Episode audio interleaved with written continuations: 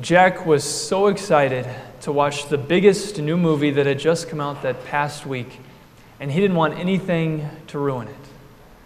So Jack had been distancing himself from all of his friends who had already seen it because he knew that it was all they were talking about, and he didn't want to hear any spoilers. Because Jack knew that if he found out how the story ended, well, then this would ruin the entire experience for him. When it comes to spoilers, do you feel the same way that Jack does? That when you're excited to watch a new movie or read a new book, you don't want anyone to tell you how it ends. You don't want anyone to spoil it for you, because if you find out how the story ends, then it can ruin the entire thing for you, diminishing all of the highs and lows throughout the story. Now, as we begin our new church here this morning, with it being the first Sunday in Advent, doesn't the gospel reading for today seem a little strange to you? What we have before us this morning is the Palm Sunday account in Mark's gospel. What we have before us this morning is the beginning of the end. The verses before us this morning contain spoilers as to what the end of the story is, with Jesus entering Jerusalem on the very week that he would walk the path of suffering leading to his death. While it seems strange that the Palm Sunday account is chosen for the first Sunday of the church year, rather than some other verses that would make maybe some more chronological sense, the reason these verses are chosen is because they clearly communicate to us how our King Jesus rules and reigns. And so, as we make our way through our verses this morning, we're going to identify characteristics of Jesus' kingship. Then we're going to assess our praise of Him. And we're going to see how all of this centers on the key truth that our King Jesus came to save. A truth that by being placed in front of us at the beginning of the church year serves to enhance the rest of the church year, not diminish it. Now, As we look at the Palm Sunday account, there are some things that we need to understand about what the city of Jerusalem was like at this time. That every year at this time, with the Passover celebration right around the corner, Jewish nationalism would heat up to a boiling point with everyone wondering if this was going to be the year that the promised Messiah was finally going to appear. And the popular idea at that time was that when the promised Messiah did finally appear, that he was going to expel the Romans from Jerusalem so that Israel could be restored to its former glory as in the days of King David and King Solomon. And it was for this reason that the Roman authorities had guards placed all around the city to suppress any hint of rebellion with whatever force was necessary. It's something the religious leaders at that time were especially mindful of, especially this year, because they knew that news about Jesus had been spreading all over, with people wondering if Jesus was this promised Messiah. And the religious leaders knew that if rebellion did break out, then they would lose the positions of authority that had been given to them by the Roman authorities, granted that they could keep the people in check and under control. And since this was the case, you see, these religious leaders decided to come up with a plan as to how to deal with their Jesus problem. They recognized that if they tried to, to handle the problem now during this week, well, rebellion was almost certainly going to break out. So they decided to take care of Jesus following the Passover celebration. And with all of this excitement, tension, hidden plans, and drama going on at the exact same time, Mark now records for us how Jesus entered Jerusalem this week. And the details seem to be anything but interesting. As they approached Jerusalem at Bethphage and Bethany on the Mount of Olives, he sent two of his disciples and told them, Go into the village ahead of you, and as soon as you enter it, you will find a colt tied there, on which no one has ever sat. Untie it and bring it here. If anyone asks you, Why are you doing this? say, The Lord needs it, and he will send it back here without delay. The disciples left and found a colt on the street, tied at the door, and they untied it. And some who were standing there asked them, What are you doing untying that colt? And the disciples answered them just as Jesus had instructed them, and the men let them go.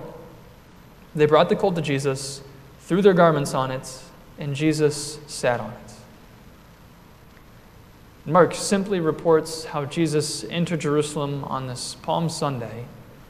And don't the details just seem so lowly and unimpressive, especially as we consider how Jesus could have entered Jerusalem? I mean, Jesus could have had a white stallion appear with a golden chariot for him to sit in, with his army of angels accompanying him as he entered Jerusalem to conquer our greatest enemies on this week.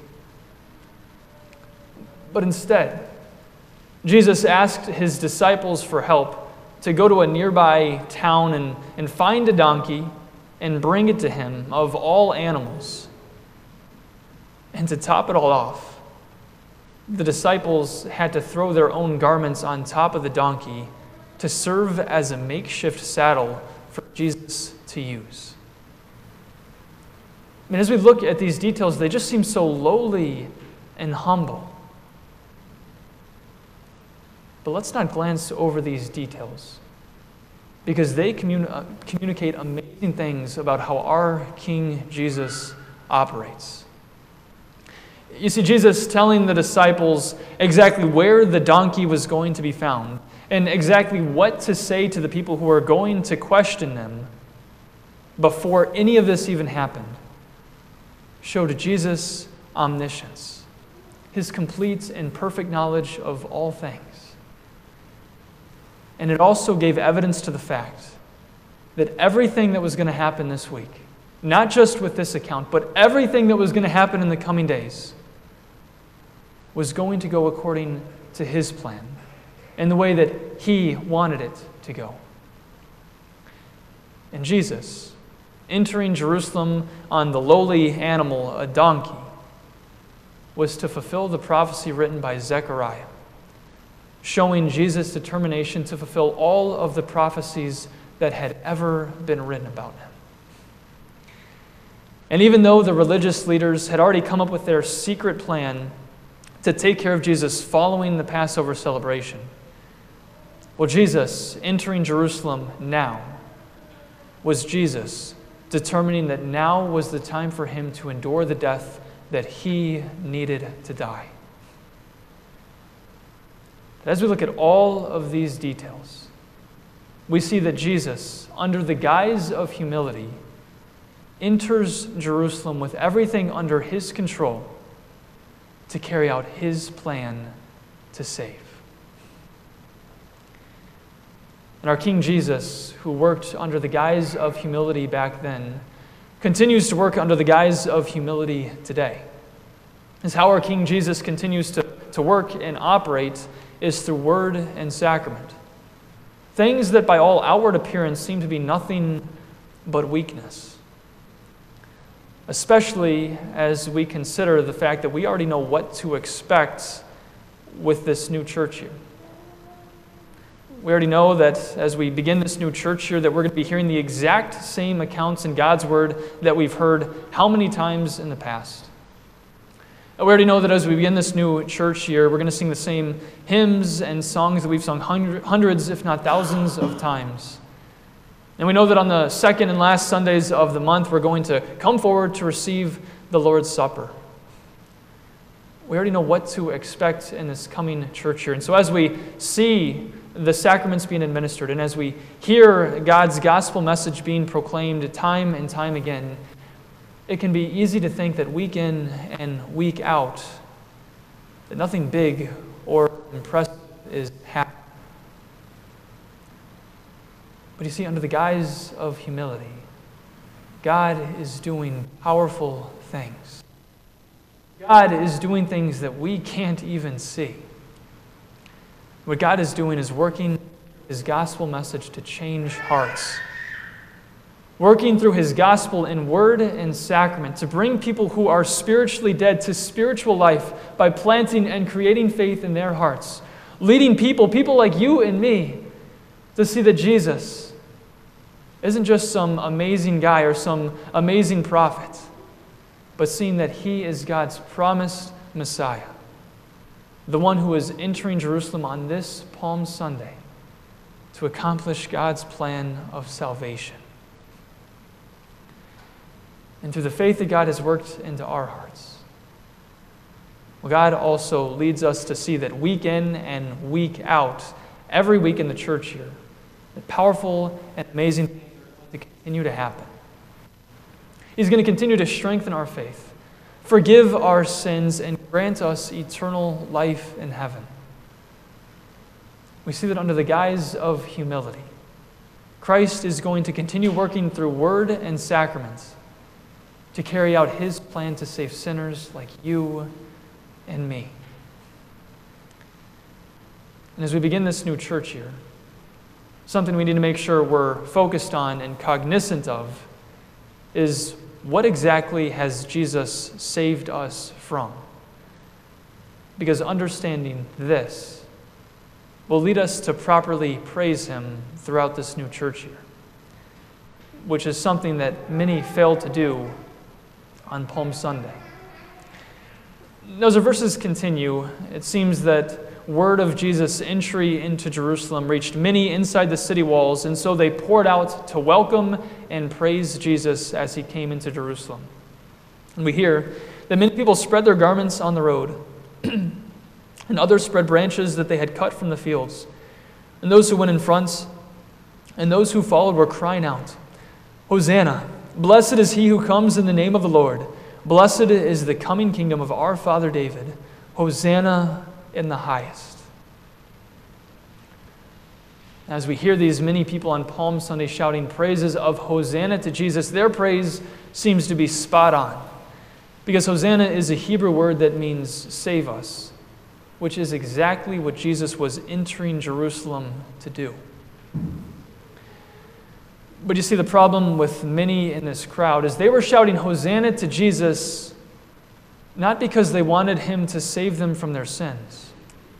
Many in this crowd were shouting Hosanna to Jesus because they wanted him to save them from Roman oppression. Remember, the popular idea at that time is that when the promised Messiah finally appeared, he was going to expel the Romans so that Israel could be restored to its former glory as in the days of King David and King Solomon. And because of this, well, as the days of Holy Week would continue on, and many in this crowd would soon start to realize that Jesus wasn't going to be the Messiah they wanted him to be well, their shouts of Hosanna on this Palm Sunday would soon turn to shouts calling for his crucifixion on Good Friday. By failing to realize who Jesus truly was and what Jesus truly came to do, led many in this crowd to reject him. And seeing what happened with this crowd on Palm Sunday, the rest of Holy Week, the question we need to ask ourselves is why do we praise Jesus? Because just like this crowd, we too face the temptation to see Jesus as a Messiah that we want him to be, rather than the Messiah we truly need him to be. And as you praise Jesus, are you doing so hoping that he's a Messiah who's going to turn a blind eye to that one sin that you just can't help but keep falling into? As you praise Jesus, uh, are you, you hoping that He's a Messiah who doesn't call for complete and total dedication to Him and God's Word? Or as you praise Jesus, uh, are you simply just seeing Him as a, a good guy who had some good morals that all people should live and follow?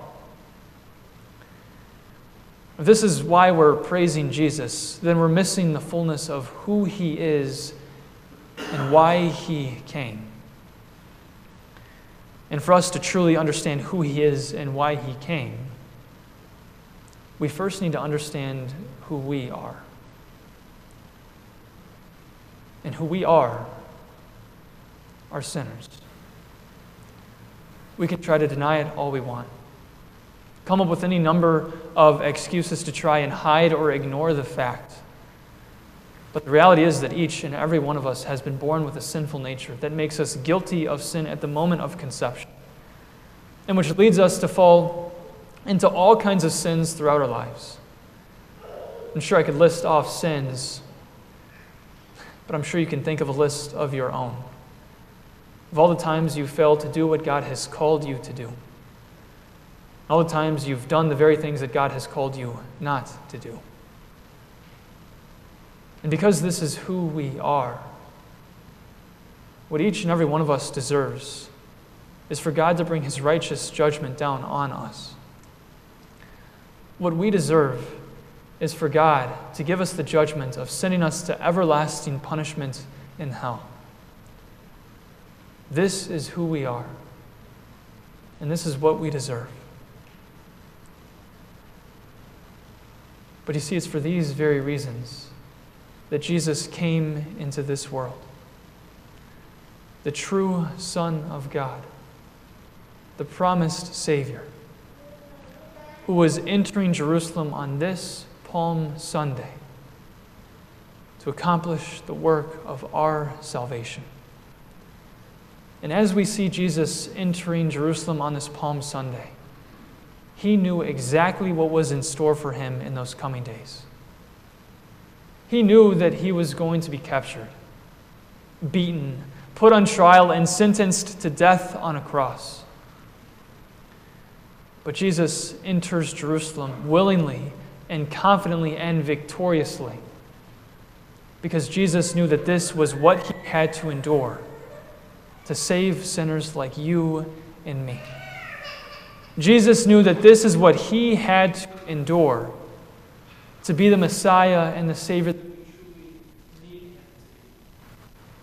Saving us in the greatest way by giving up his very own life on the cross, the place where he not only suffered a physical death, but the place where he also suffered spiritual death, taking all of your sins on his own back and suffering the punishment of hell that each and every one of us deserved, so that he could forgive us all of our sins so that He could restore our relationship with God, so that He could grant us eternal life in heaven.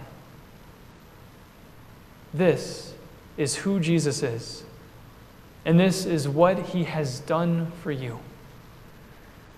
And because of this, throughout this whole church year, may we shout praises of Hosanna to Jesus, for He has saved us in the greatest way by being the Savior we truly need Him to be. So, do you see why the Palm Sunday accounts are the designated verses for the first Sunday of the church year? These verses remind us that throughout this whole church year, as we're connected to Word and Sacrament, God is going to continue doing powerful things, strengthening our faith, forgiving our sins, restoring our relationship with God, and granting us eternal life in heaven. And this account also serves to focus us on who Jesus truly is and what our Savior has truly come to do. Save us in the greatest way by forgiving us of all of our sins.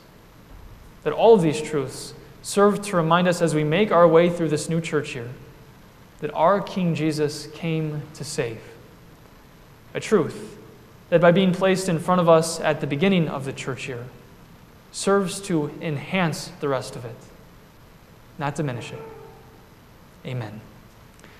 Now may the peace of God, which surpasses all understanding, guard your hearts and minds through faith in Christ Jesus. Amen.